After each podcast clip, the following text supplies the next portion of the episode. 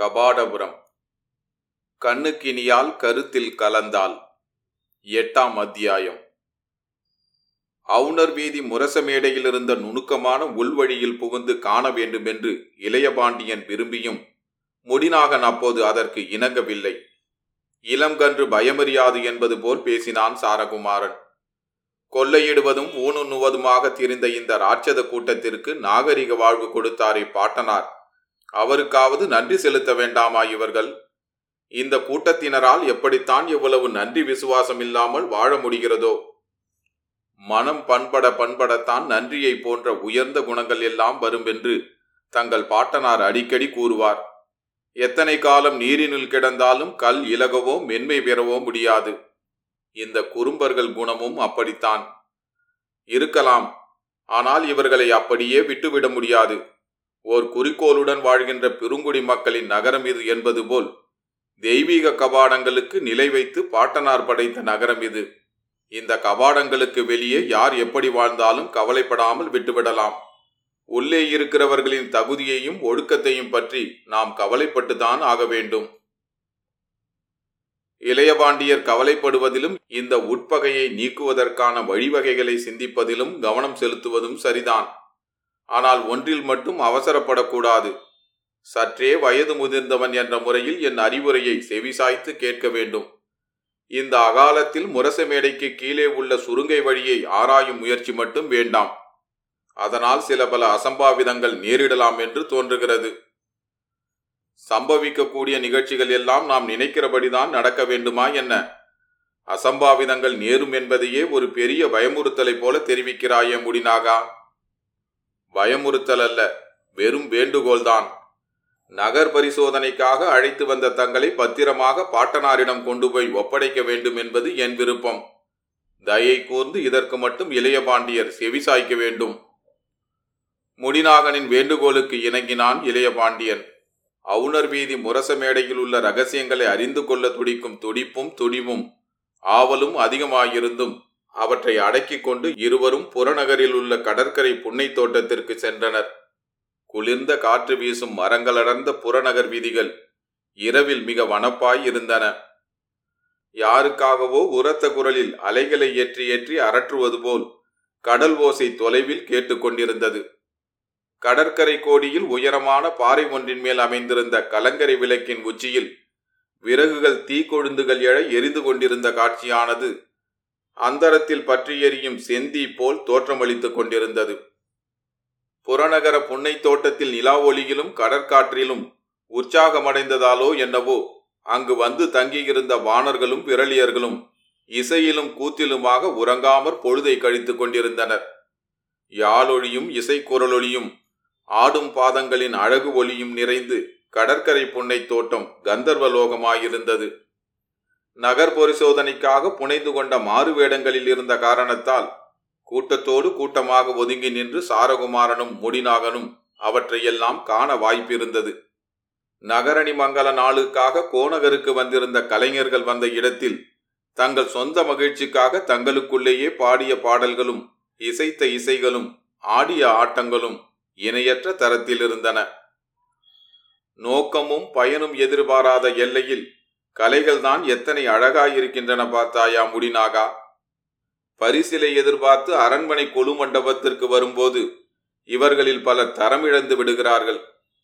சொந்த மனத்தின் திருப்தியையே ஒரு சித்தியாக எதிர்பார்த்து அதற்காக ஏங்கிக் கொண்டே படைக்கும் போது அந்த கலைத்திறனுக்கு இணை சொல்ல முடியாமல் அது உயர்ந்து விடுகிறது பார் என்று முடிநாகனின் காதருகே மெல்ல கூறினான் இளையபாண்டியன். முடிநாகனும் அந்த கருத்தை வரவேற்று பாராட்டுவது போல் இளையபாண்டியரை நோக்கி புன்முறுவல் பூத்தான். மணிபுரத்திலிருந்து இளையபாண்டியரை கோநகருக்கு அழைத்து வரும்போது இடைவழியில் உதவி பெற்ற அந்த பெண்ணும் தன் பெற்றோர்களுடன் அதே கூட்டத்தில் இருந்தாள். அவள் அங்கே கூட்டத்தினிடையே அமர்ந்திருப்பதை முடிநாகன் பார்த்தான். சாரகுமாரனும் அவளை பார்த்திருக்க முடியும் என்று முடிநாகனால் அனுமானம் செய்ய முடிந்தது.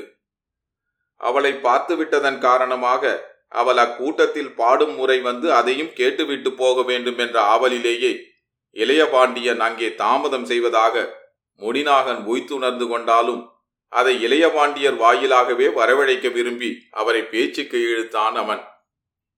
அரண்மனைக்கு திரும்பலாமா? நேரமாகிறதே. பாட்டனார் ஒருவேளை நம்மை நினைத்து உறங்காமல் காத்து கொண்டிருப்பாரோ என்னவோ. போகலாம்.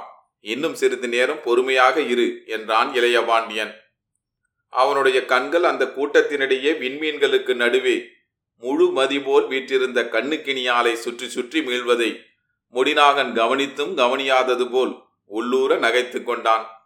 காதல் குற்றவாளிகளை கையும் களவுமாக பிடிப்பது கூடாது என்று கருதியவனைப் போல் வாளாவிருந்தான் அவன். அந்த கூட்டத்தில் கண்ணுக்கினியால் பாடும் முறை வந்தது.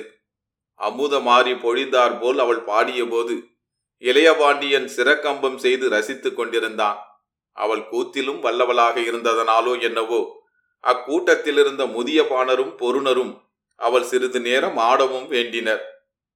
யாழை பெற்றோர் பால் கொடுத்துவிட்டு பொற்கொடி மின்னலென அவள் பதம் பெயர்த்து ஆடியபோது சாரகுமாரன் அந்த எழிலின் வசப்பட்டு மனம் பறி கொடுத்தான். அவனுடைய இதயத்தில் பதியும் அன்பின் முதல் மலர்ச்சியாக இருந்தது அது. சிகண்டியாரும் அபிநயனாரும் அவனுக்கு நூல்களையும் கலைகளையும் கற்பித்திருந்தார்கள். அவற்றின் காரணமாக அவன் பெற்றிருந்த நுண்ணுணர்வுகள் எல்லாம் இந்த பேதை பெண்ணுக்கு தோற்று போய்விட்டார் போலிருந்தது இப்போது. உலகில் சில அழகுகள் கவனத்தை கவரும். இன்னும் சில அழகுகள் இதயத்தில் பதியும். மிகச் சில அழகுகளோ இதயத்தையே பறித்து கொண்டு போய் மறுபடி வந்து இதயமாக உள்ளே உறையும். இந்த மூன்றாவது வகை அழகுணர்ச்சி உயிரோடு இரண்டர கலந்துவிடும் ஆற்றல் வாய்ந்தது. கண்ணுக்கினியாலின் அழகும் கலையும் அவனை அந்த நிலைக்கு ஆளாக்கியிருந்தன. தாமரை பூ போன்ற அவள் கைகளும் பாதங்களும் செதுக்கி நிறுத்தினார் போன்ற மின்னல் இடையும் கலை வளர்ச்சியின் நிறைவைப் போலவே வஞ்சகமின்றி செழித்திருந்த அவள் உடல் வனப்பும் அங்கங்களின் செழுமையும் கூத்தின் போது உணர்வுகளை ஏந்தி விரையும் விழிகளின் நயமும் மலரும் சிரிப்பின் கவர்ச்சியும் அவன் மீது மாறவேல் கனைகளை தொடுத்தன.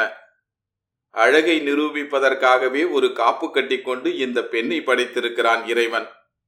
இந்த பெண்ணை மட்டுமென்ன எல்லா பெண்களையும் இறைவன் அதே காரியத்திற்காகத்தான் படைத்திருக்க வேண்டும் என்று முடிநாகன் அதை பொது பேச்சாக்கிய போது இளையபாண்டியனுக்கு அவன் மேல் கோபம் வந்தது. ஆனால் அந்த கோபத்தை வெளிப்படையாக காண்பித்துக் கொள்ள முடியவில்லை.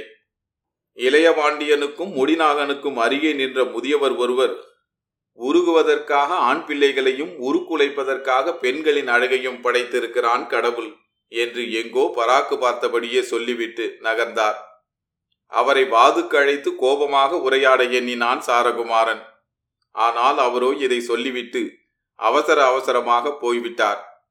மேலும் அரை நாழிகை போதுக்கு மேல் கடற்கரை புன்னை தோட்டத்தில் கழித்த பின்பே முடிநாகனும் இளையபாண்டியனும் அரண்மனைக்கு திரும்பினர். வழியில் அந்த பெண்ணின் அழகை வியந்தபடியே பேசி வந்தான் இளையபாண்டியன் முடிநாகன் ஒன்றும் மறுத்து சொல்லவில்லை.